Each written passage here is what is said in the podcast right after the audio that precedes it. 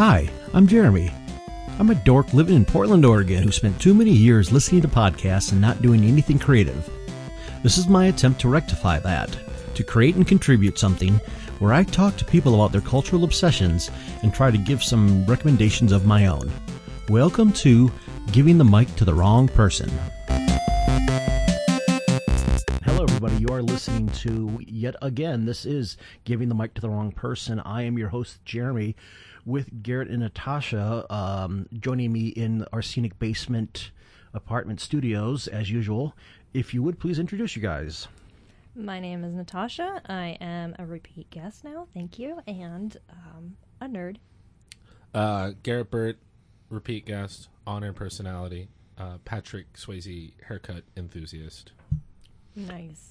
Uh, which, but which Patrick, but which haircut? He had many. I don't know. You tell me. I'm trying to. I'm trying to point out that my haircut is is a real throwback. Just make sure it gets Roadhouse? longer in the back. Do you want to see? Yeah, it needs to be like a, probably a good three inches Yep. longer in the back. But I'm working on it. Get that party in the back started. So, so the mullet era, because at one point he did have it was like close cropped back there too, and then Yeah. So that was that earlier or later? I wonder. I think both. Well, no, um, earlier earlier '80s before he had the front really built up. He had that kind of '80, uh, you know, he had the standard.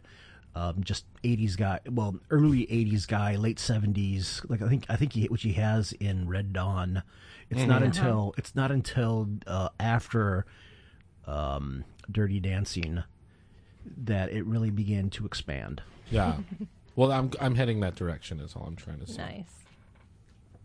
Everyone needs goals to work I want for. to. I want to paint a picture for the for the listeners of who haven't seen me. Yes, Garrett's hair is getting longer. and Leon's getting larger. That's one of my favorite bits from that movie. It's getting thicker. And Leon's getting larger. The the castle Rapunzel, or the tower. That's what it was. Oh. Rest in peace, Stephen Stucker. Yeah. Died 1987 of, a- of, Of uh, AIDS, Of yeah. AIDS, yeah. We're talking about airplane. I don't know. oh my god, how did I miss Airplane that? and Airplane 2. I and love that movie. Show, also shows up in Kentucky Fried Movie as Yeah. the court rep- as the court reporter in the uh, in the uh, in the black and white uh, court you know re- true crime courts uh, court um, scene. He's one of those guys that like like Chris Parnell when he's on um, Thirty Rock, where it's like they're just like we need something hilarious to happen. Uh, is it Chris Parnell? Am I thinking of the right guy? God You mean. Spaceman? Like, Doc- if you watch the guy who plays Rock the doctor all the time, on 30 the kind of inept doctor on Thirty Rock. Yep, yeah, that's Spaceman. that's, that's uh, Yeah. Doctor Spaceman. Yeah. on uh, on that's Chris Parnell uh, now He's on great. Archer. He's a great art. I mean, he, he just one of those. He's just one of those things where like, hey, we need a funny scene. I don't know. Think of a reason to get Chris Parnell Yeah. uh, on the show because that guy's fucking funny. Just have him man. in and give him some lines. He doesn't even need to do anything. then- he just it's looks like funny. in airplane that guy that, that jeremy's talking about it's like they're just like hey uh, do something funny now Yeah. and he Yeah. just he just would I mean, when they literally have a scene where he just says, "What do you make of this, Johnny?" And he's like, "Oh, okay, I can I remember. yeah." oh i could make a Or i these could make a hat or I i don't remember what he Oh, says yeah. but what a brooch or a pterodactyl. And the other fun thing is about that film is the um, Mike from Breaking Bad, and then later also from Community, is one of the is one of the um, Oh my god. oh the heavy eyelids guy yes Yeah. I love him. he is one of the I can't remember the actor's name Jonathan something is one of the um, the airport tower crew the radar operator and the guy uh, so funny i don't remember that at I all need He's just kind of like it. you know. There's a, just the s- oh, does he have oh, a speaking part yes. It's the scene where he says, He's all over the place. 900 feet to 1,300 feet. What an asshole.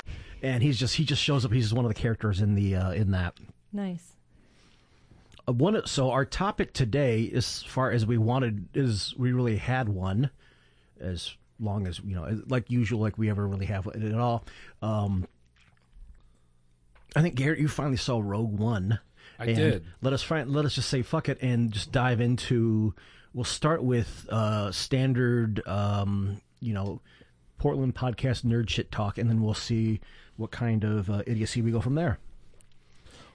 well i wanted to bring up um i wanted to bring up rogue one because i it taken me so long to see it and you know natasha you're such a big star wars I'm sitting over there here covering my mouth so I don't yeah squeal. she's she's champing at the bit uh Yeah, you're one of those Star Wars fans. I think they call them Trekkers. yeah I am a Trekker too, though. You one of them deadheads? Uh, Um. So Star Wars brown coats. Um. So yeah, I finally saw it. I enjoyed it. It was too long, as my complaint about a lot of movies are. So it's not unique that it's too long. Um. The, but the one thing I found interesting, um, was the fact that they used Peter Cushing and Carrie Fisher's likeness in the film, and they did such a good job because it was seamless. You know, it's it was it Yeah. seemed seamless to me, but I didn't know that that was a facet of the movie. That's why I'm so. I'm out glad you from- went in blind like that. Yeah. that's great. I love it. I like to know as little as possible about a movie before I go into it, and I hate, you know, I'm not a no spoilers guy. Like you can tell, like, like I don't get that mad if if I under if if I'm told an element of the plot, but when it's stuff like that, I did tell you that everybody died, and I'm sorry. it's okay. I don't even I didn't even remember that. I mean, it seemed like how else could it end? You know, I Spoiler mean? alert. I thought I thought I did enjoy that. It was kind of um, much like how, if nothing else, for it's kind of the. I think the film has, it, and I we've mentioned this on the air before. It's kind of if you, if ultimately if you could just take mash together good the good bits from Rogue One and the good the good bits of Force Awakens, um, it would be. I mean, you'd have a superior product, but product. Jesus Christ, superior It is movie. a product. Yeah, I mean, yes, it is a product, but Well, why don't we focus group that, Jeremy? Yeah. Yeah. Rogue One is a like a love story to canon, as we say, um, Mm-hmm. because there is so much jammed packed into it. Like all of the Easter eggs. I mean, There were there's there were a million, and there were pro- I probably only even caught like six percent of them, but uh, there were a ton of them. I liked. I actually liked going back to everyone dying. I actually liked it because I don't want to get used to a whole new set of. You know what I mean? Well, people will be asking. You know, what's been interesting about that is that it's actually the result of executive meddling. That they had the Oh. whole, yeah, the whole group. Because in the original scripting, they were planning on having, I think, Jyn and Cassian, uh, basically survive, and then Cassian's the swarthy guy. Yeah. Okay. mhm. So Diego Diego, Luna. Luna, and uh, you know Jyn Erso is um, Felicity Jones. Um, so they were supposed to survive just after they beamed the the um, the, the plans to the Tantive Four. Is it the four, right? I don't I just lost my Star Wars nerd cred. Yeah, the, the, You've got it with me because I don't even know the words you just said. That's yeah, the right. ar- yeah the, the term for for certain for the uh, the Star the Star Wars heads in the audience, is otherwise known as Whovians, is it, it is a block. the term the term is blockade runner. Blockade Runner. Nice. That's well, that which is the that's the that is the uh, the kind of freight of um I don't know Oh, the ship. the ship Yeah. yeah. hmm That's what the Rogue One was. Well, so, um, No, the Tantive. no, the rogue the Rogue One where, where the Rogue One. Oh my god, I don't want to get on ship talk. Yeah, We- no, you could get on ship talk a lot for this because No. there's so much. But Yeah, no, Rogue One was the friends they made along the way. Ah. I'm gonna miss you most of all, Scarecrow. Goodbye, Deja Vu. I'll always remember you. And I'll miss you most of all, Scarecrow. I liked. I want to talk about the other thing that I really liked that, and Jeremy, I think, echoed that he wishes there were more of. So Gareth Edwards was the director, and he made Monsters, and he made the the new Godzilla movie, uh, which was garbage, but we could table that. Uh, Oh, real quick, uh, can finish the if you can uh, can you finish the bit about executive meddling? oh yeah. oh, right, yeah, that's interesting. Sorry. Oh no, no, it's okay. It's it's it's it's interesting to look at it from a script writing perspective or storytelling perspective because when you think about the fact that you know it's it's basically like a Snow White and the Seven Samurai kind of story where you have like you know the one girl and then all the other characters kind of and so you know I think that they originally wanted to be lighter in tone, but I think Disney came back, and this is really interesting that Disney came back and Lucasfilm came back and said, no, we need to, we need to make this a little bit more. We need to Yeah, make this a little bit more dark. Everything's got to be dark in, these days to be taken seriously. Grimmer. yeah, grim dark. Um, you know, and I like it because it was very poignant, and also they don't have to worry with people making assumptions about these characters surviving into this because you, you know you can't really fit them into the the storylines of uh, you know the, the Yeah. original trilogy. Well, and I'm sure if you're like if you're like a very high functioning autistic Star Wars nerd, like you want as many new characters and you'll know all the connections between Yeah. them. But that's too much for me. it's keep too much. So I'm glad that they kept it that way. Um, I, I'm really glad that they I- uh, did that because it's it's also kind of like you're clearing the whole plate and you're not just also getting rid of these characters kind of as cannon fodder. Yeah. Um, the only my only sadness about the movie in general is that the characterization, you know, you don't get enough of it because of how big the group is. right. That's a good point. Yeah, that's the that was the thing. Like Force Awakens has um, has the better characters and the more uh, better characters and more emotional connection. Right. This one had it very different look and feel, and I guess better action and some bits of humor. But it was yeah, it it was lacking in the um, Yeah. the uh, in the in the character, and which as as some would say, like I think uh, Red Letter Media uh, that was their main complaint about it, and they got it. They got so much shit for it that they started putting out. I think it's one of the reasons why they started putting out. Lately, they've been doing their own like mocking fan Yes, it's fan hilarious. videos, like uh, which they were always doing before, but now it's much more like we're going to do our own fan, um, heavily ironic fan podcast Yeah. YouTube vids. I think there is a subset of the fandom that literally only went to see the, that last few minutes with Vader, where he's so extra that he force pummels a guy to the ceiling and then cuts him in half while he's on the ceiling. you know, this is like the epitome. Is that after the the the the, the credits?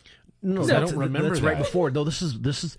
Uh, Why don't I remember that? right when the plans get to the It's the- ship. All right. Yep. And he comes in, it's like a horror movie, and Yeah. It's like we need. This is a Star Wars film. We need to have lightsabers at some point. So Yeah. here we go. Yep. The one kicker, as I think Film Crit Hulk pointed out, why do you have your most exciting scene in the film after the climax? yeah, because we know what you're really here for. yeah. Right. Yeah. and also having that whole scene just so they could have Mustafar shown, like because they wanted to reuse those. Well, they wanted to. I think that Who- Mustafar, who- what's the name you just said? Mustafar. So that's Evil lava planet. evil lava planet. That's Oh, where okay. Obi Wan and Anakin fought, and dueled. Okay. I have the high ground, you know, like Yeah. and he cut off all of his. Is that it? limbs. Is that in episode three? Yep. Because I haven't seen it. It's okay. It's It's all right. it is it's worth seeing. Well, it's worth at We'll least. introduce- I'm not. Sh- I, I'm not sure I've seen episode two. so you know, no, no, we wouldn't. No, we saw. I thought we saw three at the. Uh, saw, I thought we saw three at the theater. Not I, sir. Huh. Yeah. it's the better of the prequel. That's what I. I remember. Everyone saying that. Yeah. But M- But I Mustafar is, much. is where he basically where him and Obi Wan dueled, and he lost all like you know three quarters of his limbs. for forty five for forty five fucking minutes. Mm-hmm. Cool. Yep. It's because And there, yeah, there's lots of lava jumping and all these kind of things. Right. But re- he, the the Emperor forced him to build his little castle there. You know where his life really ended. You know as a Jedi, and he became a Sith Lord. Interesting. Yeah. Well, maybe I should watch that one. It, it, if you don't see uh, or I would actually watch if you can and this might be more like watching a director's commentary more than that I would actually recommend more watching the Red Letter Media Plinkett review of episode 3 which actually Yeah. which is a great rundown of both how like the kind of the, the, the prequel trilogy failed as like compelling story uh, you know compelling storytelling as well as compelling direction because most of the film especially well attack of the clones was this too but also most of the film were just kind of like people walking and talking in little like you know shot reverse shots as they say and i can cut in some Plinkett audio uh, which skeeves people out. The George Lucas and his unending dialogue that needed to be cut down by the actors, but they could not do it during the prequel trilogy, and so Hayden Christensen was blamed for his wooden acting and not being a good, you know. And When, when it's everything re- like when that. it's really that really- George Lucas isn't a good director of actors, probably. I think it's mostly just that he has. yeah, he he exists best when he is edited, and at that point in his career, he was unedited. He was surrounded by Yeah. yes men. S- Going tying back to the thing we last talked about, which is people who don't. who Yeah. can't be who cannot Exactly. be edited Yeah. um, as they say, the people writing about when the at one point in like the early 80s the most important uh, it was like the most important divorce ever happened because Marcia Lucas Oh, was yeah. the one person you know nay, uh, Marcia Griffin was the one person who could tell Lucas no Yep. and was the one who could, who would was also a um, you know edited a lot of like the early scripts as well as you know cut together cut together like half of uh, half of Star Wars and like Save the Trench Run and a couple other things. Yeah. But she was gone, and so kind of well, after that, he you know he didn't really have anybody to um, who could you know to edit them and you after you know you listen to you you have enough people giving you accolades you you know uh, the human brain is it's way too easy to start believing your own press Right. Well, I mean, 20 years the the person I like to pick on the most for this that aspect is, uh, and I'm I've never been an enormous fan, but man, Adam Sandler, like nobody says no to that guy. You know what I mean? No one says this is terrible what you're doing. You know what I mean? He figured out a way to make free paid vacations for him and his friends true, to make that's- really shitty movies that will be watched regardless of whether or not they have any. That's what blows my mind. That whole thing that like people really you really can't tell that this sucks a lot. Like at some point it's the, uh, the Yeah. enough product placement to uh, uh, again it was the uh, uh, I'll, we can I'll refer to it again Red Letter Media those guys did a, they did a great bit a few years ago talking about how um, it's very difficult to tell the difference between an Adam Sandler movie and a straight like you know full on like just grift. Because you can you can I mean you that's the thing you the number the amount the, the amount of like product placement in there is the kind of you shoot as cheap as possible you get a free paid uh, vacation you get all your friends coming in and then you load it up with um you know you load it up with so, so much product placement that a fil- the film is already you know effectively already paid for and everything else is just kind of profit hour or and a something. half. I want them to commercial. do. I want them to do like a, a bit where um, Cheez-Its is a sponsor, and they find a way to talk about each individual type of Cheez-It. They're like, "Honey, hand me the Cheez-It brand snack crackers." Yeah, they'll make sure the box is pointed yeah, towards and then, the and then it's it, the box. Yeah, the box goes straight across in front of the camera, and then the person grabs it. and Goes, "No, I wanted the white cheddar." And then they get the other box, and it goes across. They I go, wouldn't be "You know what, surprised now that if I that think was about it, I'd actually like in a movie." the I'd like the pizza kind or whatever. I don't know. Is there a pizza cheese? There has to be, right?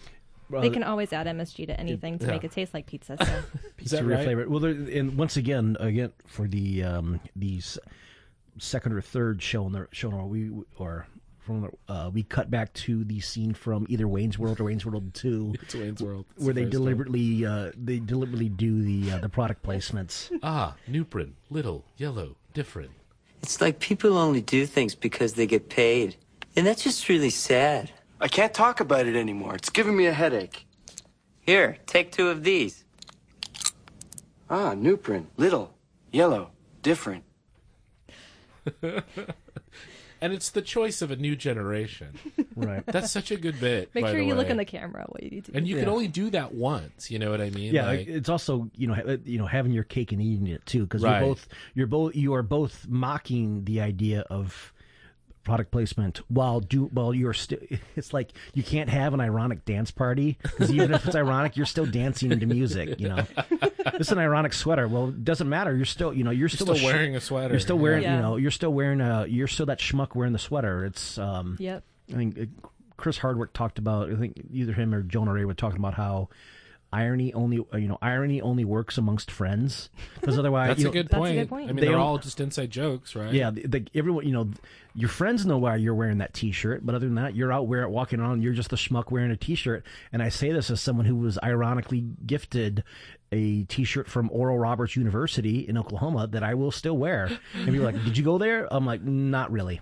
but I think that I think that's a good joke. Well, I mean, it's a good joke for uh, you know for your friends, but I I would love to wear an Oral Roberts University sweatshirt. I would too. I, I like like whimsical T-shirts. Just the whole idea of I had a buddy. Well, he wasn't a buddy. He was kind of an asshole in high school. That at a thrift store had gotten a priest, a real priest, you know, uh, vestment or whatever. Invest- what, what, like the cassock or the or the collar or what? Well, I don't. The definitely the, the collar and the shirt that went with the collar. Okay. Uh, I don't know if the pants, but he would just wear it around. Like he'd go to the mall, like wearing his priest costume. And I, don't, I would love to see I don't really know what the end game was, but That's like isn't that isn't that like a Lenny Bruce? Didn't Lenny Bruce do like exactly the same thing? Because I remember. um I have no idea. Okay, because I just remember like. In fact, I have his I have his not quite autobiography over on the shelf over there, and Yeah. he um You have to ask him if he got hit on.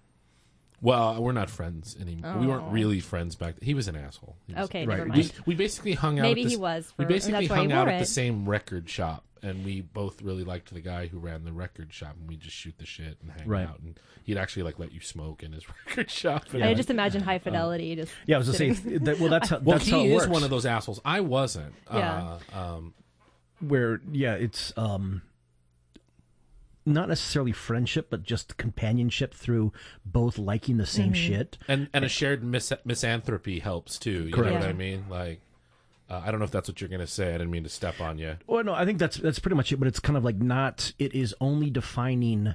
It's almost like only defining. Um, similar, getting back to um, you know, the bits about uh, like geek culture.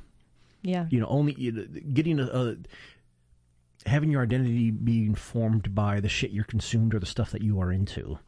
You know, that's how you, that's your subgroup. Um, and then you know with like stuff on people in the record shop or also folks I knew from like the comic, you know, Dave's Comics in Ann Arbor, just because people would hang out in there because the owner was cool, and Yeah. he was he was a, uh, you know, Joe, the owner of uh, who, well, not owner, but the man, the guy who managed the Ann Arbor stop was the thing. When you know, it was kind of he had the it was a little bit older than everybody, and he had the he had the knowing of a lot of things. Yes. To uh, paraphrase uh, Beyond Support Thunderdome. your local comic book shops because those people are awesome. right, and yeah, and that and that comic book shop went away Oh, because as uh, as everything did. Yeah, that's it's too a drag. Now everyone's online, shouting at each other Well, that's been around for about how they don't love the thing they both love in the right way. Right. Oh yeah, yeah. Now it's all about gatekeeping. And what kind of fan are you? Like I, you know, I'm not going to say that you're not a Star Wars fan just because you haven't seen the third episode. It's okay. It would be okay if you did say that because it wouldn't hurt my feelings. Yeah. I, I like Star Wars just fine, Hmm. but I've always maintained that I love Star Wars just fine. Yep. It's so weird because I'm definitely, you know, I definitely nerd out on stuff. You know what I mean? But I just, It's it. You might not always want to delve too deeply into those realms. I think. well, I just, I haven't been, and I maybe it says something about something that's happened inside of me, either for good or for ill, that I just don't get as obsessed as I used to about. I kind of wish I did. You know what I mean? Yeah. Um, but I, I just don't.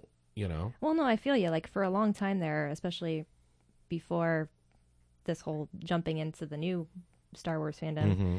I was I was completely offline. Like I was not commenting, not participating. I was just absorbing content, like lurking. Like yeah, I've recently start started in the past couple weeks to to engage a little more on Twitter. I'm still not good at it. you neither am I. mean? I can't figure it Some out. Some people are so good at it. How do you reply to yourself in this long thread and, and reply? yeah, you people? just hit re- you I just hit know, reply, but, But this is good podcast. this is the worst. Sorry, I just admitted I didn't know how to use Twitter. no, I just I you know the ways that people are like good at being a, a huge smartass on Twitter. Like I'm Yeah. so behind the curve on that. yeah. um and then when i try to get like i try to really engage like like um like trying to engage with someone and being like i really want to know what you think about this and then have that person not respond. And it's like i understand probably why they didn't respond was because they're they're themselves tweeting all the goddamn time. They're probably And- being added a million times. yeah and res- and responding to a bunch of other people's tweets.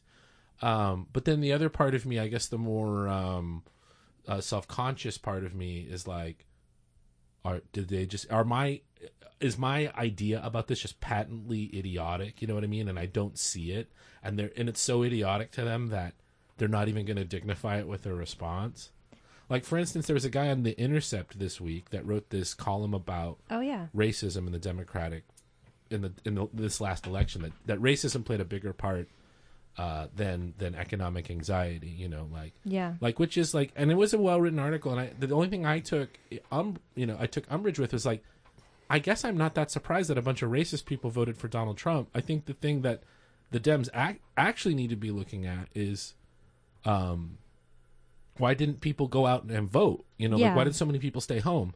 And I I added him in, a, in my own post, and then I there, there I tagged onto a post that Glenn, Glenn Greenwald was writing, and I asked the same question both times, and just nothing. And so I'm like, is that just such a stupid question that they're not even going to answer it, or is it just because they're so overwhelmed by it? It's probably uh, overwhelmed by it, and also it's kind of a hard thing to unpack for some of the in 140 characters, I guess. But right? I well, but I'm really sick of the postmortems. You know what Yeah. I mean? Like like, and then when Those you- are just dumb in general, I think, at this point. I'm sorry because they're not looking at the major issue, like Mm-hmm. you said, of why didn't people come out to vote? Well, and it's like they said in Jack. Sorry, Jeremy. I know you're trying to get something, and they said in Jacobin this week. It's like, look, like because the guy uses exit poll data as as part of his evidence, and it's like exit exit poll data only tells you why people voted. You know what I mean? It doesn't tell you why people didn't vote. You know? Uh, the piece we're referring to is a piece that ran on April 6th. It's uh, called Top, Dem- Top Democrats Are Wrong. Trump supporters were more motivated by racism than economic issues by Mehdi Hasan. like but like do you guys is, do you guys want to unpack that a little bit because i i actually i put a lot of thought into that like i was like actually doing like a philosophical like argument diagram of it and trying to No, like please. I have, I haven't read the article yet, to be honest with well you. so may, then maybe we to- shouldn't but but the guy the guy was basically saying that that that you know that racism was the primary motivator of why people voted for trump rather than like you know and he was kind of taking bernie sanders to task for Ugh, I'm sorry, but I really hate that kind of neoliberal Well- kind of like deconstruction. I mean, it, it seems plausible enough, but to me, it's not that interesting. Like it's it's like, oh, you mean?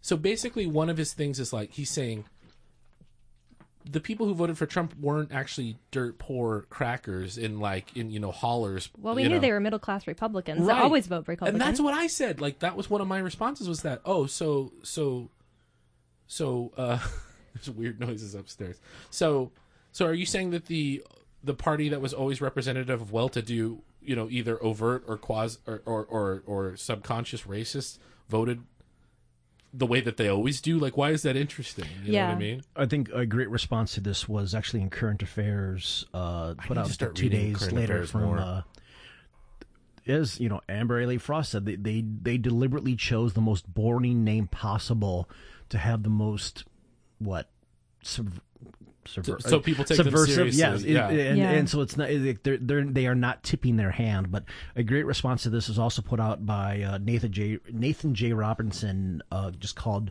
the racism v economics debate again with the subhead of um, anyone who says the election was about race or about anything has little regard for truth and it's Yes.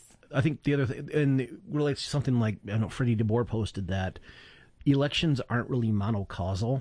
Like you know, there's a thousand, there's a, you know, people vote in a, for a thousand one reasons and for a thousand one sub reasons, and kind of draw. I think we are wired to want to to want to draw huge uh, because we are.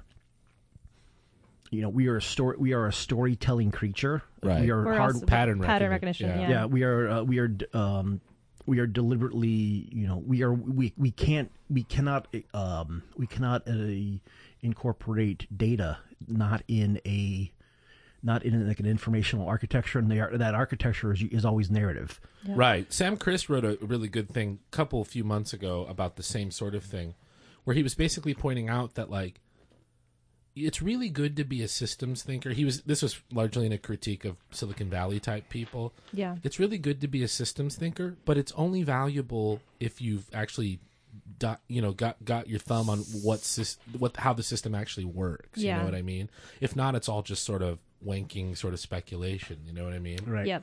winking uh, to the levels of guitar center I think that's the, the the problem with any poor criticism is if you consider something on a micro scale and not look at the con- context for stuff in the larger picture and just try to isolate out these one you know the one thing that dr- drives something you're you're absolutely missing the point historians don't look at, at, at stuff like that that way and you know Well, us decent ones do it oh, don't at least yeah, exactly. Yeah. Mm-hmm. So, but yeah, it's very easy to use these buzz buzzwords and, and, and paint a whole class of people as racist. And yeah, maybe they're isolated from, you know, urban environments or from, from people of color to the point where they don't really understand. And maybe, you know, obviously there's a lot of uh, fear mongering around, you know, um, Muslims, especially.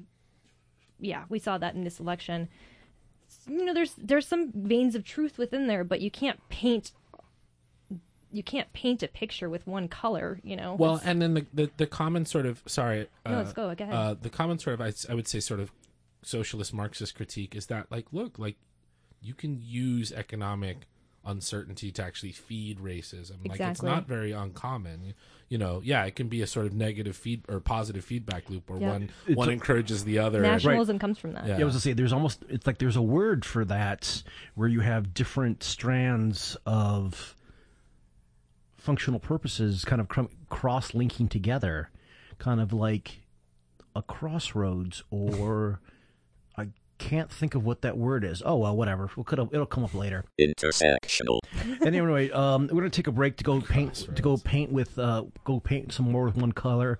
Uh, stay tuned for more giving giving the mic to the wrong person. R- We'll be uh, right back right after this. And we're back here on giving the mic to the wrong person. Uh, I'm your host Jeremy, joined as always with uh, by with or by whatever With and by. with, and by uh, Garrett and uh, Garrett and Natasha. Natasha. Uh, suddenly went uh, suddenly went Midwestern there, and we're talking about prog bands. Um, growing up, I never really got the only prog that I was ever really into was prog metal, and uh, which means uh, uh, when I was in high school means a hell of a lot of Queensryche. Dream Oh, yeah. Theater? Did you get in the Dream Theater? Only I, they were always mentioned in the same breath, like on the on both the the local BBS FidoNet boards, and then later onto like you know alt fan. Queensryche or Rec Music, Rec Arts Music Queensryche. They would mention like Savatage and uh, and Dream Theater and a couple other things. But this was before. Pro- before this was before uh, I think metal spun off into. Um, I think the. I mean, I personally think the breaking point was Pantera and, and Rage Against the Machine, but it was before uh, metal kind of bi- bifurcated Yeah. Yeah. and then you know eventually wound up going to uh, the the more I, I always took it the the more European stuff and went like power metal, you know, and turned into Dragon Force. Oh, Dragon Force. Oh my god. What fun Dragon Force is.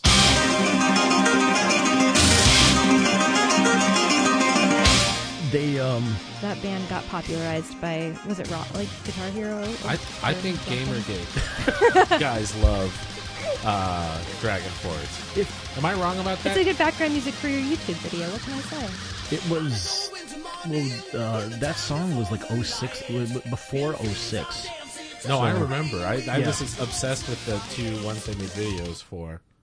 Yeah, they and I liked how they even worked it into um, the um, the the Double Fine video game, the um, Brutal Legend, which was Oh, the yeah. the re, it was a mix of like character action and real time strategy. Only the entire art direction because uh, Tim Schafer was, you know, kind of like uh, '80s Hesher. The, the entire the entire art direction of the game was inspired by 70s and 80s heavy metal heavy metal album covers. Yeah. And I think at one point they they they do they back an action sequence with uh with um that song. Yeah. The uh the, one of um a great game and consider it's it's available cheap. They finally ported it to PC and like to modern consoles.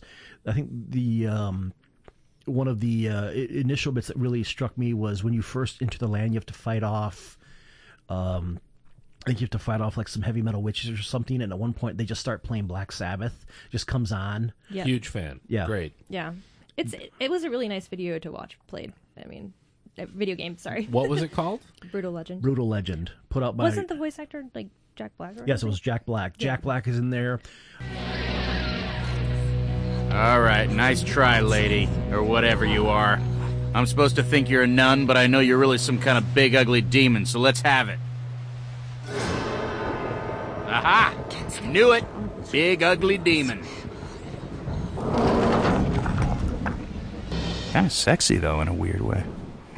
Just Uh, by the name, it sounds like a it sounds like a record by one of the lesser Wu Tang Clan people. Right, Nice, but yeah. um, because it you, they they they tip their The hand. one where you're like, his name is like F- Flap something, and you're like, that guy's in the Wu Tang Clan. When Yeah. did they add him? You yeah, know it's, what I he's mean? kind of Like- like one of the one of the lesser members who somehow like uh, got it. You know, was only shared maybe half a verse with uh, The fourth with, Mark Yeah. Twain. with, uh, with ODB, you- and that's he- it. He's U-God's second cousin, and it's like, oh fuck, I forgot you God was in the Wu the Wu Tang Clan. Inspectah Deck. I- And I, I still can't remember what what exactly Jeru the Damaja's relationship with the Wu Tang. I don't know. Ex, uh, with the exception of J. Rue also did uh, he he did a That's a fucking uh, sweet mid-late name, ni- though. uh, mid late Yeah. nineties um, uh, wushu, you know, uh, wire fu um, music video. Did he really? Yeah, it was great. Well, I remember he was on the second and I think better and less well acclaimed Digable Planets record. Oh, yeah. Blowout Comb. He's got a he's got a sweet rap and I think the song Graffiti, but I'm not sure if that's the song. I got the wild style to make you get hyper. I got the knowledge of God, sevens all in my cipher. I got the New York hip hop, so it goes on and on. Use my mind, pen and paper, then the rhyme is not. Mine held down well, so you can't touch it. When I discharge, fools pray for peace. Beats all on my back, it's just like that in Brooklyn. So I vibrate and shake them off like fleas. Awesome. Oh, the thing about uh, the other thing about modern prog that's what I was found was strange was that there are now mul- that how I shouldn't be surprised because you have like really nerdy white dudes with guitars. How like how emo bands would get into prog. Yeah. because especially this this this really happened. I've mentioned this before, but this really happened on later day, latter day, sunny day real estate albums. Uh, especially the, their, I think the la- the one they put out right before they split up for the second time in 2000. Mhm. And one of the one of my recommendations for the band Orbs, which was really you listen to that and like, yeah, this is this is full on emo prog, dude. Yeah. Well, and I remember like uh, in the late '90s, very early 2000s, like really still being into that stuff and e- emo music in particular. Bef- Mm. Before it was sort of codified, and it's like this now. This is what emo sounds like, you know? Right. Same thing that happened to punk rock, where it's like punk rock used to be just anything weird. You know, like the for a while the the Talking Heads were a punk rock band, Right. You know, in some people's eyes. Well, then well, I think I think I think what yeah what, what led to that codification was the Ramones going over to the UK and everybody taking that, and then the Sex Pistols coming over here, Mhm. and then that became that because that was you know we only we base a um to, to mix the two things of like you know we base our our definitions on the the exotic and also that no one is an no one is an expert in their own backyard in other words you have to go you know it's like it's like you know, pe- people who grew up with you can call you on your shit and don't necessarily like that kind of a thing Very true. so, but you so you had these two things come together with like the Sex Pistols coming over here, and that became that became that that kind of became punk rock for you know the year that they kind of that, that they were you know before they dissolved in San Francisco. Yeah. I just have a hard time categorizing bands nowadays. Somebody's like, "What kind of band is that?" Um, I think that's indie rock, but it's not. It's garage rock or surf rock or pop or dreamy or, and it's got synth elements to it. I don't know. A lot of well, I think part of it is just uh, you characterize a band by. Um, I don't know who they sound with, who they either who they sound like or where they came from. That Yeah. always help because, I mean, genre definitions got messy in the '90s, and then Yeah. the, you know it's like it, it hasn't gotten cl- more clarified since the explosion of the explosion of technology and recording, and now that you know. Now that you know, thanks to the no, not just Napster but Spotify, all of a sudden mm-hmm. Yeah. you have now destroyed the, for better or for worse, destroyed scarcity. Mm-hmm. Well, and that's what makes me. I think that's what makes me lose interest in modern music. Is that is that I can basically go, like I'm surprised there isn't a website where I just go, uh, this is what I like, and then they. There probably is a website that does That's this, what but Pandora and Spotify but I feel do. like I Yeah. feel like basically music has become the bulk section of the grocery store, where it's like, I like this. Where can I go scoop out, you know, Yeah. several thousand uh, iterations of that? You know, some better than others. But I think that that was always. That, I think to a certain extent that was that certainly happened in in the '90s, but not it, but only limited by shelf space. Yeah. Well, and I and I and I have a sort of bias about um, working to find something that's kind of rare and interesting, you know, which you could still, in theory, do even on a digital, you know, in, in, even even if it's something that's digitally available widely. Doesn't mean that everyone's out searching for it, but Yeah. but for some reason there was something to there was something to flipping through the the dailies at the vinyl record store, the ones they got that day, Serendipity. yeah, and going, yeah, you know what? I'm going to try out. This cover looks. I'm going going to try out Todd Rundgren or whatever it is. You know what I mean? It's like a name I hear all the time, and it ma- makes me think of my parents. You know, like Mm-hmm. in the wor- in a bad way. People of my parents' generation, Mm. like like James Taylor. You know what I mean? Oh yeah, Uh, see I'm a just- lot of those at the the thrift store. yeah. So, and that was fun. There was something there was something to be searched for, but now it's like it's so easily searched for that it's just it's Well, the, what I guess what is the what do you uh, what do you ultimately value? Do you ultimately value the music itself, or do you ultimately value uh, the hunt for the physical? Well, the physical methodical hunt for the rare, the rare object. Well, so so I'm not a big collector of things. I want to get that out there too. Like, but Thank God, I've killed I've killed most of my collections except for certain books I- and for Legos. I Yeah. think the issue is that is that you can go like you can go and and and and it's actually a good thing when you think about it but it's like you can go find really good exemplars of any sort of thing that you're into or that you like and it's not hard you know what i mean and so like uh so finding the rare thing isn't the big thing for me but it used to be the rare thing that, that the thing you found that was random was great that you loved it yeah. you know what i mean uh and and now everything's categorized to such a i think to that's what you're saying like cate- Well, it's because there's so much more content available, right? much more content and we we're much more granular in our appreciation of that content Yeah. so like yeah now music is subdivided in like when i say stoner rock i mean all sorts of things but There's a there- lot. but there are guys that when i say stoner rock they go that's not stoner rock that's Yep. desert rock or that's this thing or that Mm-hmm. and having been employed by the All Music Guide in 2000, let me say that hyper sub niche sub subcategorization has been a thing for but that but that used to be the scholastics of of that of that nerdiness behaving that way. Now now there's a, a much wider population of people that are the scholastics. Does that make sense? Right, but th- I think that's just uh, you know, it, I mean, at some point it becomes the the giant beast cast always you know their opening line is there's never been a better time to be playing video games. Similarly the the sheer access that we have to whatever whatever you particularly want there are five you know five bands out there doing it Yeah. the i think there we are we are both drowned in drowned drowned drowning drowned in We are literally drowning right now. drowning in choice and it becomes a thing of which a lot of people from i mean james burke and others have predicted since the 70s that the whole point would be at some point because information finally you know finally hit the tipping point and finally hit the it just exploded intelligent intelligent search agents to find it are now the key thing Yeah. I right think that- it's it's curation right I, I still appreciate human c- curation. Like my when I whenever I want to listen to music, I go listen to KEXP because I can rely on them to play a built to spill in the same that day that they play something new, and you know I can get both of my jollies Right. out there.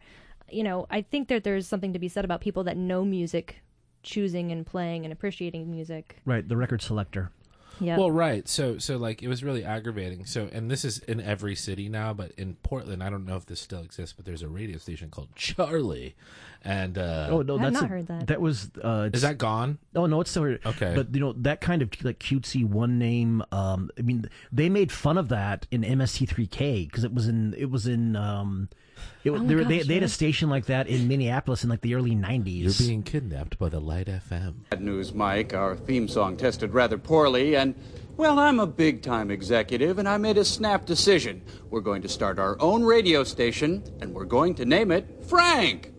A radio station called Frank? That's right. So come on, turn your crank to Frank. Let's talk. And more new country. Wynonna. Billy Ray Cyrus. Love that Frank. Okay. Yeah, you know, I can't promise that I personally will be turning my crank to Frank, but I. But it's a radio station called Frank. More Garth. More Reba. Wynonna. I don't know. Maybe it's the country. Garth- Uh, It's not the in any country. Brooks and Dunn. I don't even know. Brooks and Dunn. Wynonna. What is Wynonna? I don't know. oh my god. That, I don't know if that's what they're talking, but that's a joke from Mystery Science Theater. Well, yeah, there was that, but I think that, uh, and I and I can't remember uh, if. I think I can't remember, but they they they full on call it out. This is like 93, 95.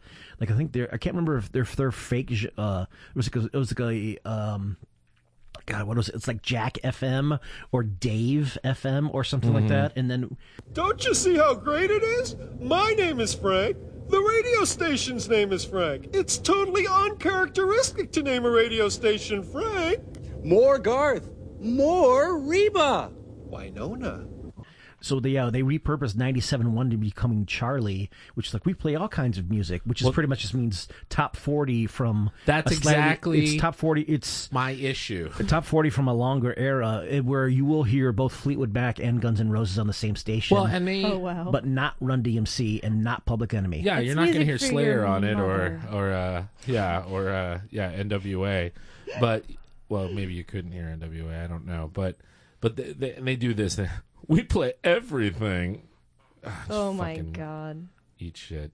Sorry. No, no, no, But I, mean, I'm- I don't even remember my original point about Charlie FM, but it was oh, it was Record that selector. It was that all they do. So Charlie FM was like kind of fun because like at first for me because it was like oh well it's a bunch of top 40 music and a bunch of weird stuff like like oh hey wilson phillips weird when was i ever going to hear that again you know but then it was like it became obvious over time that it's like well they just b- buy these blocks of licensing from Mhm. record companies and then in the period of a month you will hear that wilson phillips song if you leave it on A charlie number of times. a zillion times Right, well, they- until they get a new license agreement because they just swap it out and it wasn't like 20 to 40 songs per day Oh, and wow. ro- on rotation. it wasn't it wasn't like when DJs were like, I don't give a shit about licensing. This is my favorite song right now, and we're, I'm going to play it twice this hour. Yeah. you know what I mean? Like, I love late night radio for that reason. right? Yeah. Um, and your midnight radio. um, there was just a piece in I think great movie. I think of um, Noisey Vice's Noisey column just did a uh, piece about just the greatness of college radio because nobody in college radio is, tr- well, ostensibly nobody is trying to make money. So there's Yeah. kind of like you are now. I say this as an ex college radio, and like, that's how I you know learned how to do mic shit if you can call this learning or you know having any sort of skill. I did college radio in Ann Arbor for five plus years, and there is the they mentioned this in that bit. There really is a, a thing about inflicting your musical tastes on a population in the immediate, you know, ten plus, you know, uh, ten to twenty mile radius. So Then there's the utter misery that is college radio, where they apparently just let any bewildered freshman wander into the booth and try to run a radio station. Uh,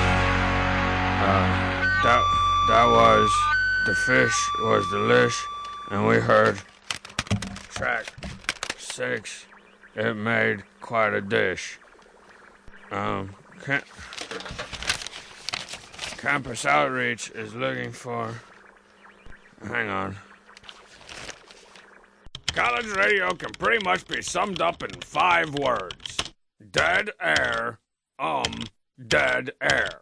Okay, I am out of here for today, but, um, um but first up is an, um, an, an hour of chanting.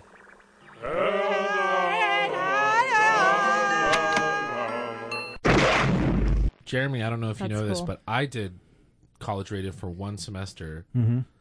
and we had a much more paternalistic model at New Mexico State University, and they basically had like rotational hours. Oh, you had Yeah. you, you had to play through the playlist. Yes, but it was like the lamest. Like there was a two-hour blues rotation, like new blues music. New blues music. That that they only that was that was, was that awful. was that was a that was a week that's a weekend specialty Like, show thing. like, That like, was- like you were a junior if you got a show where you got to play music you wanted to play. Were you were you playing it for like the kind of older? I don't know who we were playing man? it for. So me and my buddy Fred did it, And and we dinner got so goddamn bored with it that we started bringing anything tangentially bluesy and started to play it. And then we started doing like, we want people to call in just to see if they're listening, and we'd start asking like inane questions, you know, like like morning DJ questions, just to see if anyone was listening. Apparently they were. yeah, taxi drivers, pizza dudes, The- uh, stoned. Well, everybody. Well, no, they're all stoned. Yeah. uh, yeah. the guy that was on after us, we were young, we were like 19. Mhm. The guy that was on after us was uh, an older guy, I think going to get his master's degree. And he was always late. And we started making fun of him for being late and saying like, "Hey, dude, we're like our shift's been done for two minutes. Where are you?" You know. And then he came in just like, "You guys are so unprofessional." Yeah, that's And- that's what we call. That's na- great. Yeah, they uh, That's yeah, some good they, comedy right yeah, there. that that narrow casting. Yeah, they uh, they even the uh, even the unprofessional folks that we had at our freeform station were like, yeah, don't do this. Um, but it was a thing where I mean, just because you're human and in an unstable volunteer format, it's like it's six thirty a.m. on a Sunday morning. Where the hell is my replacement? I have, you know, I've been doing this since three a.m. I have to, I have to go home. I need to This- sleep. I'm this- completely, this I'm, sucks. I'm, I'm, I'm completely sober, uh, and I don't want to shut down the station. Yep. I drove from El Paso, Texas, 30 miles to Las Cruces, New Mexico, where I go to school at yeah at 6:30 in the morning to do a radio show that no one's going to listen to, and the jag off that's supposed to take over for us is is always late. Yep. Sorry for that that clipping No, there, that was but good. That was a Dan Carlin level of. Yep. I um I have enough. There are enough. not enough. Not even just um.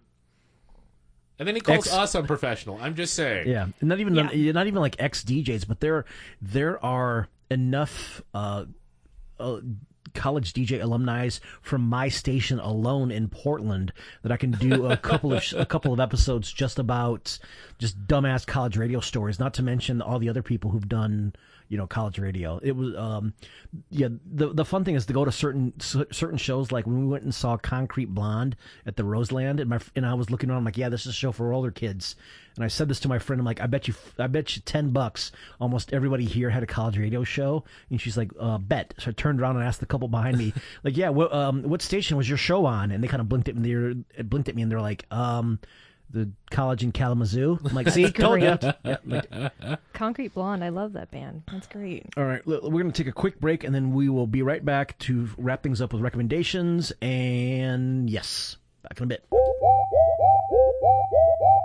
Hey, everybody, welcome back to Giving the Mic to the Wrong Person. Um, we are going to do our, our last uh, our last segment of the show, which is going to be recommendations, and I don't have a cla I don't have a uh, a, a snappier name for it than that. Garrett, do you have anything to recommend for the viewing audience? Um, can I go second? If- All are, right. Are you ready?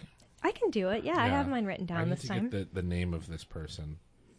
So I'm going to be an absolute plebe and say that when um, Shit Town came out as a podcast produced by the creators of Serial and This American Life, I basically I was like, this is the only thing I'm listening to for seven hours because they released it all at once, and I know it's there's definitely I haven't read any of the quote unquote discourse around it, um, but I can say that going through that podcast was a very emotional experience because they did it so well in terms of narrative storytelling with a f- um, non-fictional basis. So I don't know if you guys have any knowledge or interest in that. Or... I don't know what it is. What I. Uh, Okay. I, I just know because it became the it became the thing that everyone freaked out about. Yep. To the point where like other podcasters were dumping on it on their shows just because you knocked us out of the top ten, you bastards. Right. There's a lot of uh, uh, Johnny Come Latelyism that that that are is angering people who've been doing podcasts for you know 150 years. Yeah, and you know what? To, I to, to almost no notoriety. I still know- think Tom Hart. I think it's not not Tom Hartman. Um, I think still think Tom Scharpling suffers from so much of that, even though I don't know how much he actually admits of it. But sorry, go on. Oh no, it's okay. You know, Serial in- introduced a, new generation of people, including myself, to podcasts as a Mhm. medium. And I once I got hooked on it, I have been taking. I haven't been listening to music in like two years, basically. I've Mhm. just been listening to podcasts, which is kind of detriment to my new new music knowledge. But um, I really appreciate these kind of really in-depth stories. It it lauds itself as a true crime story, but it really isn't. Mhm. It's a it's basically a retrospective of an individual. This is Shit Town now. Yeah. yeah, shit town, Okay. and it's named such because it's the t- it's the way that um, the basically the main character John B. McLemore. He was a, a, a man that lived in small town of Woodstock, Alabama, Uh-huh. and he was a hyper intellectual, um, very just knowledged man, Mhm. and you know he he he he lived in this you know shit town quote unquote Mhm. and the the whole kind of premise and hook of the story was that he reached out to a producer of This American Life and like one of those kind of story kind of Right. vetting things and said, you know, there's a mur- there's been a murder in my town. I need your help solving it. And then proceeded to have these really long interviews with this guy because he had so much to say because he's lived kind of in this vacuum of you know Mhm. of ability to be able to communicate with people be- and he is such a smart guy he's a he was a horologist I don't even know what that is. Yes, you study the um What is time, isn't it? time, and Oh. so um you know a, it was a was a master repairer of clocks. Interesting. Yeah, so it, it, I, I, I do not want to ruin any of it for Okay. you, um, but it does have this kind of really interesting story around you know kind of people have described it as Southern Gothic. Okay, For sure. for modern age, and I I really think it's quite true. Um, on that same note, my second recommendation is a graphic novel that um, I was gifted by my fiance Darren, and it's an older one. What up, Darren? It's uh, called Jimmy Corrigan, the Smartest Kid on Earth. Chris Ware. Yep, Chris Ware, published in 2001 by Pantheon Publishing. And I think this one never was on my radar, and I haven't really seen it in a lot of the local shops. Um, but Darren picked this up for me a copy. It is all hand done. Um, it is very, very eleg- elegantly and beautifully designed as a comic. It's a, actually a graphic novel, obviously. Mhm. Um, and it, the story in it is kind of a similar story to the one in Shittown. It's a, it's again, it's a l- introspective on a, a, a, a intellectual that's obviously of an age and alone and you know he obviously devoted a lot of his time to his mother and then suffered for that like lack of that, that social isolation and then meets his Ah. father later on in life and it has this really interesting kind of back into the world's fair store like in, Mhm. in chicago like the devil in the white city era um what, what was that like 18 something Yeah, late 1800s. yeah so there's a, there's a 1890s, kind of a 1893 is the, yeah was, the, was the World's Fair. yeah there's a thread of story in his basically in his family history that's paralleled within the book itself and yeah it's really it's really beautiful it's really kind of existential and kind of sad and i recommend both Yeah, Natasha's kind of flipping through it. Yeah, I'm gonna hand this out right now. And it is uh, really neat looking. Yeah. And I'm not Mhm. a person that really knows a lot about graphic novels, but it and then it's cool. It has kind of an old timey comics look to it. Yeah. Deliberately. Um, yeah, I, I imagine that was a, a conscious choice, but it's it's Mhm. neat looking. Yep. And then just finally, I want to recommend a band that I've been getting into, Cherry Glazers, and that's Glazers with two R's. And they are a band out of, I believe, Los Angeles. They're a younger female lead singer, Clementine. Um, and they have uh, released a new album recently, Apocalypse. And but I was really into um, their second album. Um, it has a song about grilled cheese on it that I really like.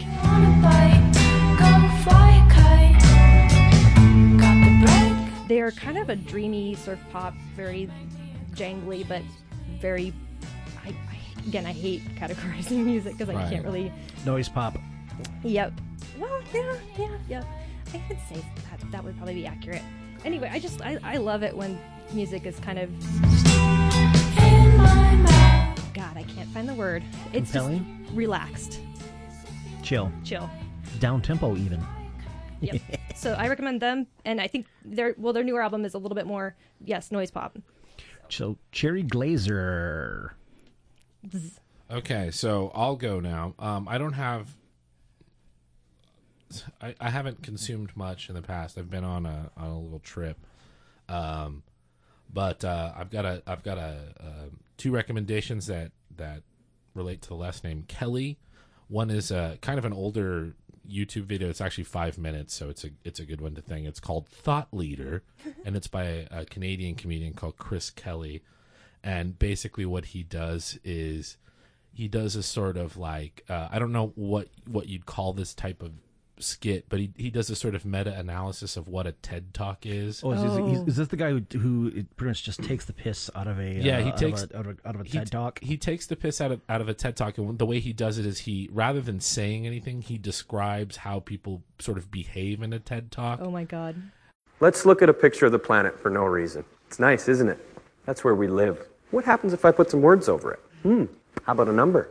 What if I pose a question? By doing this, I've now made you think that I know what I'm talking about. Okay. and uh and shows it because because I mean like look we've all seen TED talks where we're like wow this was really interesting but Yeah. but the whole notion of the TED conference is this stupid elitist Yeah. You know all these all these smart you know quote unquote smart people These patting the themselves smartest, richest people patting in the themselves world. on the back Yeah. Yeah, in Portland in mid mid April, because we can see all as we see all of the billboards that. are they coming are they doing a TEDx here or something soon Oh yeah, that's you've seen the billboards, but they, you just unless you know what they are, they don't immediate they Yeah. don't immediately recognize like oh this is a TEDx thing. But they don't vet that stuff anymore. Like the TED conference is like now that stuff. I mean, now anybody can have, have a seat at the wheel. You know. Well, there was that one guy that did that amazing thing in like Philadelphia or something where it was complete nonsense, and he didn't even prepare for it, from what I understand, and just got up there. Uh, it's very famous. I don't remember the dude's name, but any, it was it Oh, was Neil. quite funny. Oh, sorry, I missed that. What, what was which one? There was a guy that that he he I think it was in Philadelphia. He got a he got on a TEDx conference and had really nothing to say, and just did something very very weird. That doesn't narrow it down, but well, but I mean, it's it's it's if I've seen it more than twice, and I'm not need to and I'm it. not that hooked up, uh, that means it must be a hu- like a really big thing. But anyway, Yeah. the thought leader video by Chris Kelly, I think, is really funny. He he he does things where he's like, "How about a picture of the globe?" Now we'll put a question over that. Now a number. Walking over here, I'm going to change the tone of my voice. And I'm going to tell you an unremarkable story that's seemingly unrelated. And it's funny. And you'll know it's funny because I'm laughing. And, you're laughing. And you'll ask yourselves, what does this have to do with his talk? What is the point? Well, coming back to the center and slowing my speed, lowering the volume of my voice. Yeah, You know, now a number and a question. It was it's stuff like that. Yeah, he he he matches the the pat, the Ted Patter beat for beat. I believe the the name of the video is Thought Leader. called- Gi- yeah. Thought Leader gives t- gives talk that will inspire your thoughts. and he's like, "You know, I'm a thought leader because I have glasses. I'm wearing a blazer, and I'm doing this with my hands. And it's the fingertips Yep. touching Yeah. fingertips. Bridging uh, to- and- uh, Canadian, yeah, Canadian, uh, Canadian CBC, um, redundant, but Anyway. CBC, CBC comic. If you ever have watched a TED Talk and you've seen ones you've liked, I'm sure, but if you've seen one that made you roll your eyes, this guy nails why you rolled your eyes at it. Yeah. Um, so second in the Kelly list, uh, this is a weird recommendation, but I had to think of something. I recently bought a new guitar, and it was made. I have, I have many guitars. Nice. I. Uh, I've spent way too much money on guitars in my lifetime. they're like and there's friends, a right? there's a yes, they are my friends. Uh, See- I, I see talk to them. You See buy my your friends? friends. No. See leave my me alone. Leave me alone, you guys.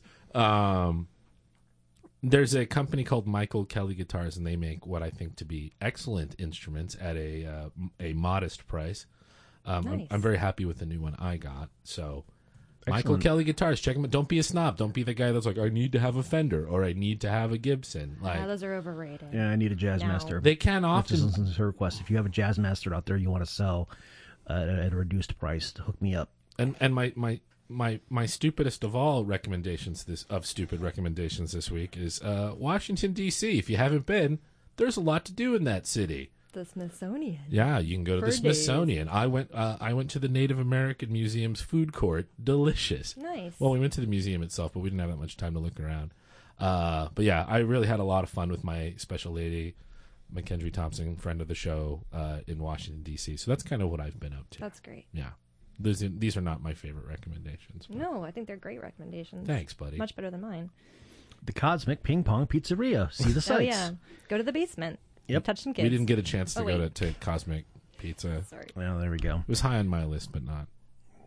Just kidding. It wasn't Can't get high on can't list. get high enough. Uh, I'll go last. Two things to recommend for you folks. One is a uh, put out by by Crooked Media podcast called uh, "With Friends Like These." It is Ana Marie Cox interviewing, uh, you know, with kind of like I don't know, awkward conversations, whatever.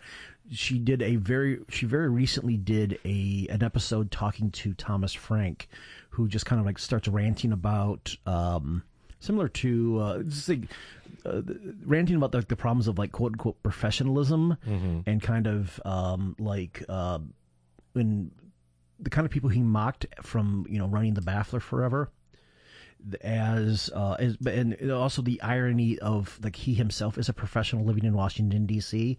and about how kind of the weird tribal mindset sets in Mhm. where you go very it's very much like means testing and kind of like it's the kind of mindset that led to all of the terrible thing the all of the terrible ideas that were put forth as valid things for the um that was during uh, the tw- the 2016 presidential campaign Right. by a lot of the um uh yeah it's it's it's good stuff but it's a great rant about kind of like you know it's at some point uh, people who don't really you know they they don't really have a uh, uh, all these people who don't really have a belief system anymore. They have more like an aesthetic choice. It's like why why so many of them are really really high, uh, really really like Jared Kushner and Ivanka Trump just because they have you know Polished s- appearance. Yeah, polished appearance. It's pretty much the, you know the, uh, v- validity through style points. Like they make they they sound all the right tribal uh, tribal bells. So well, right. welcomed. I was actually talking about this. Sorry, I don't mean to hijack the recommendation section, but the whole notion that I'm really worried about Donald Trump getting impeached because I'm afraid that Mike Pence will become the vice president and they'll be like, well, he's a kook too, but he knows how to play by the rules, and all we really care about is that people are following the rules. Do you know what I'm saying? Yes, it's that's uh, Jeb Lund has talked about this too about, and it's kind of and mo- very recently you'll see this like after after all of the uh, this is going to come out a bit later, but actually between the the time uh, our recording time and whenever you actually this episode actually airs, God knows what stupid what more daily stupid bullshit happens, but it's sim- we'll we'll say we'll go back to the the non State of the Union address that the people who the the Beltway types so want they so buy into the idea of like you know the eminence of the imperial president Right. that they really are like kind of co- you know uh, like as Gore Vidal mocked them for decades these they're courtiers on Versailles on the Potomac River they want they you know they want the full on Sun King they want to be Yeah. um Well, they, and- yeah they so want to be you know they so want you know to be covered you know is even as you know not to mention just kind of professional they want to be journalists covering great men that once Do, do you think that's the do you think that's the impetus for it? Because I'm trying to figure out like what they get out of it. You know what I mean? Like like I have two reflected glory I think Yeah. Well, that I, I have I, like I think someone like Fareed Zakaria, and I know we're in recommendations, but I, I forgot I really wanted to talk about this.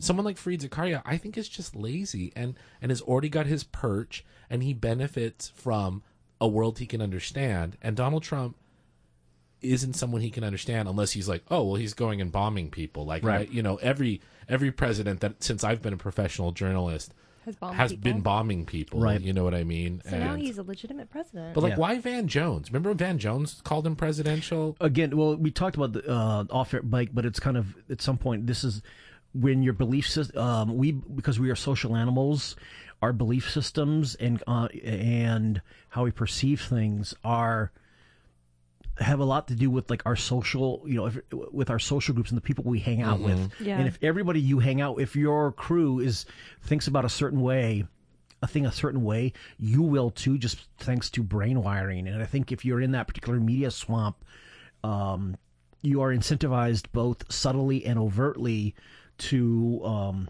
and you just not automatically match what other people do. And so I think that's kind of, you know, this, at some point, joining any group, you know, any group that you join, you um, unless the, the the gap is too big, you know, it just kind of breaks up. Uh, la- and last thing, really quick, is um, Dan Olson's. His, Dan Olson is, is a um, kind of a I don't know videographer, filmmaker, commentator, uh, YouTuber out of Calgary. He's been doing a series of videos called uh, "Foldable Human" or "Folding Ideas." He put out. He's been doing this. He does a few of them every uh, every year or so. He put out one covering GamerGate uh, a couple years ago.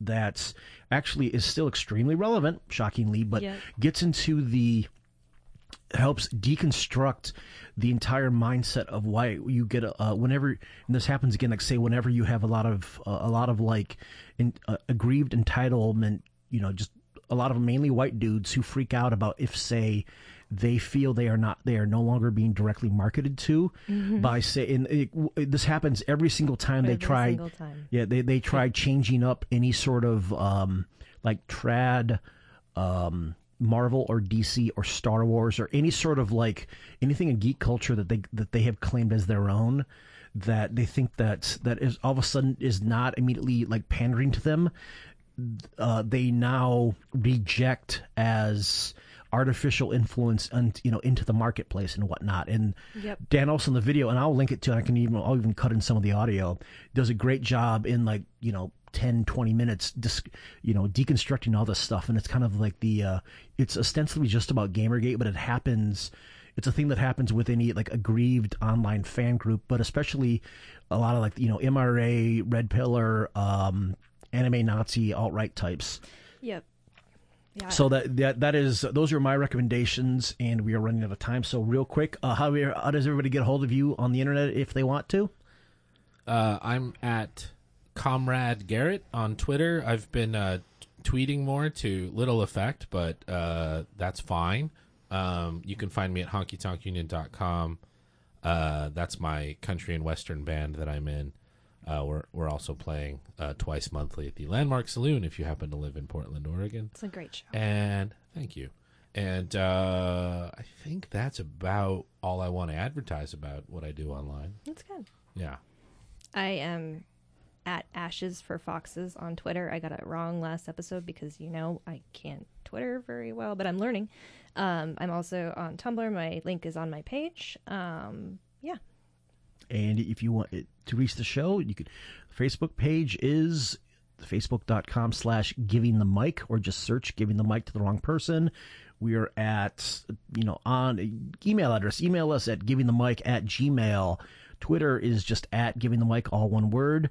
Uh, I want to thank uh, Michael Pomrose for cutting this together. Uh, I also want to thank the mysterious breakfast cereal for our theme. And as always, you know, um, as Dan Wilson himself says, you know, go in the spirit of like, scri- like, subscribe, and share because that's how we, uh, you know, you uh, all you gotta do is find us on iTunes and enter a little review and just tap that button, and that's how we actually get found found by more people. And and that's another thing is like a lot of a lot of places are are you know from NPR all down are like, you know, share podcasts with your friends because it's effectively uh, you know a lot of people don't actually know what a podcast is. It's just this is a radio show that just automatically gets delivered to you, usually your phone or whatever. That's a great description. So, uh, do that, ladies and gentlemen. And um, as always, as we like to say here, keep watching the skies.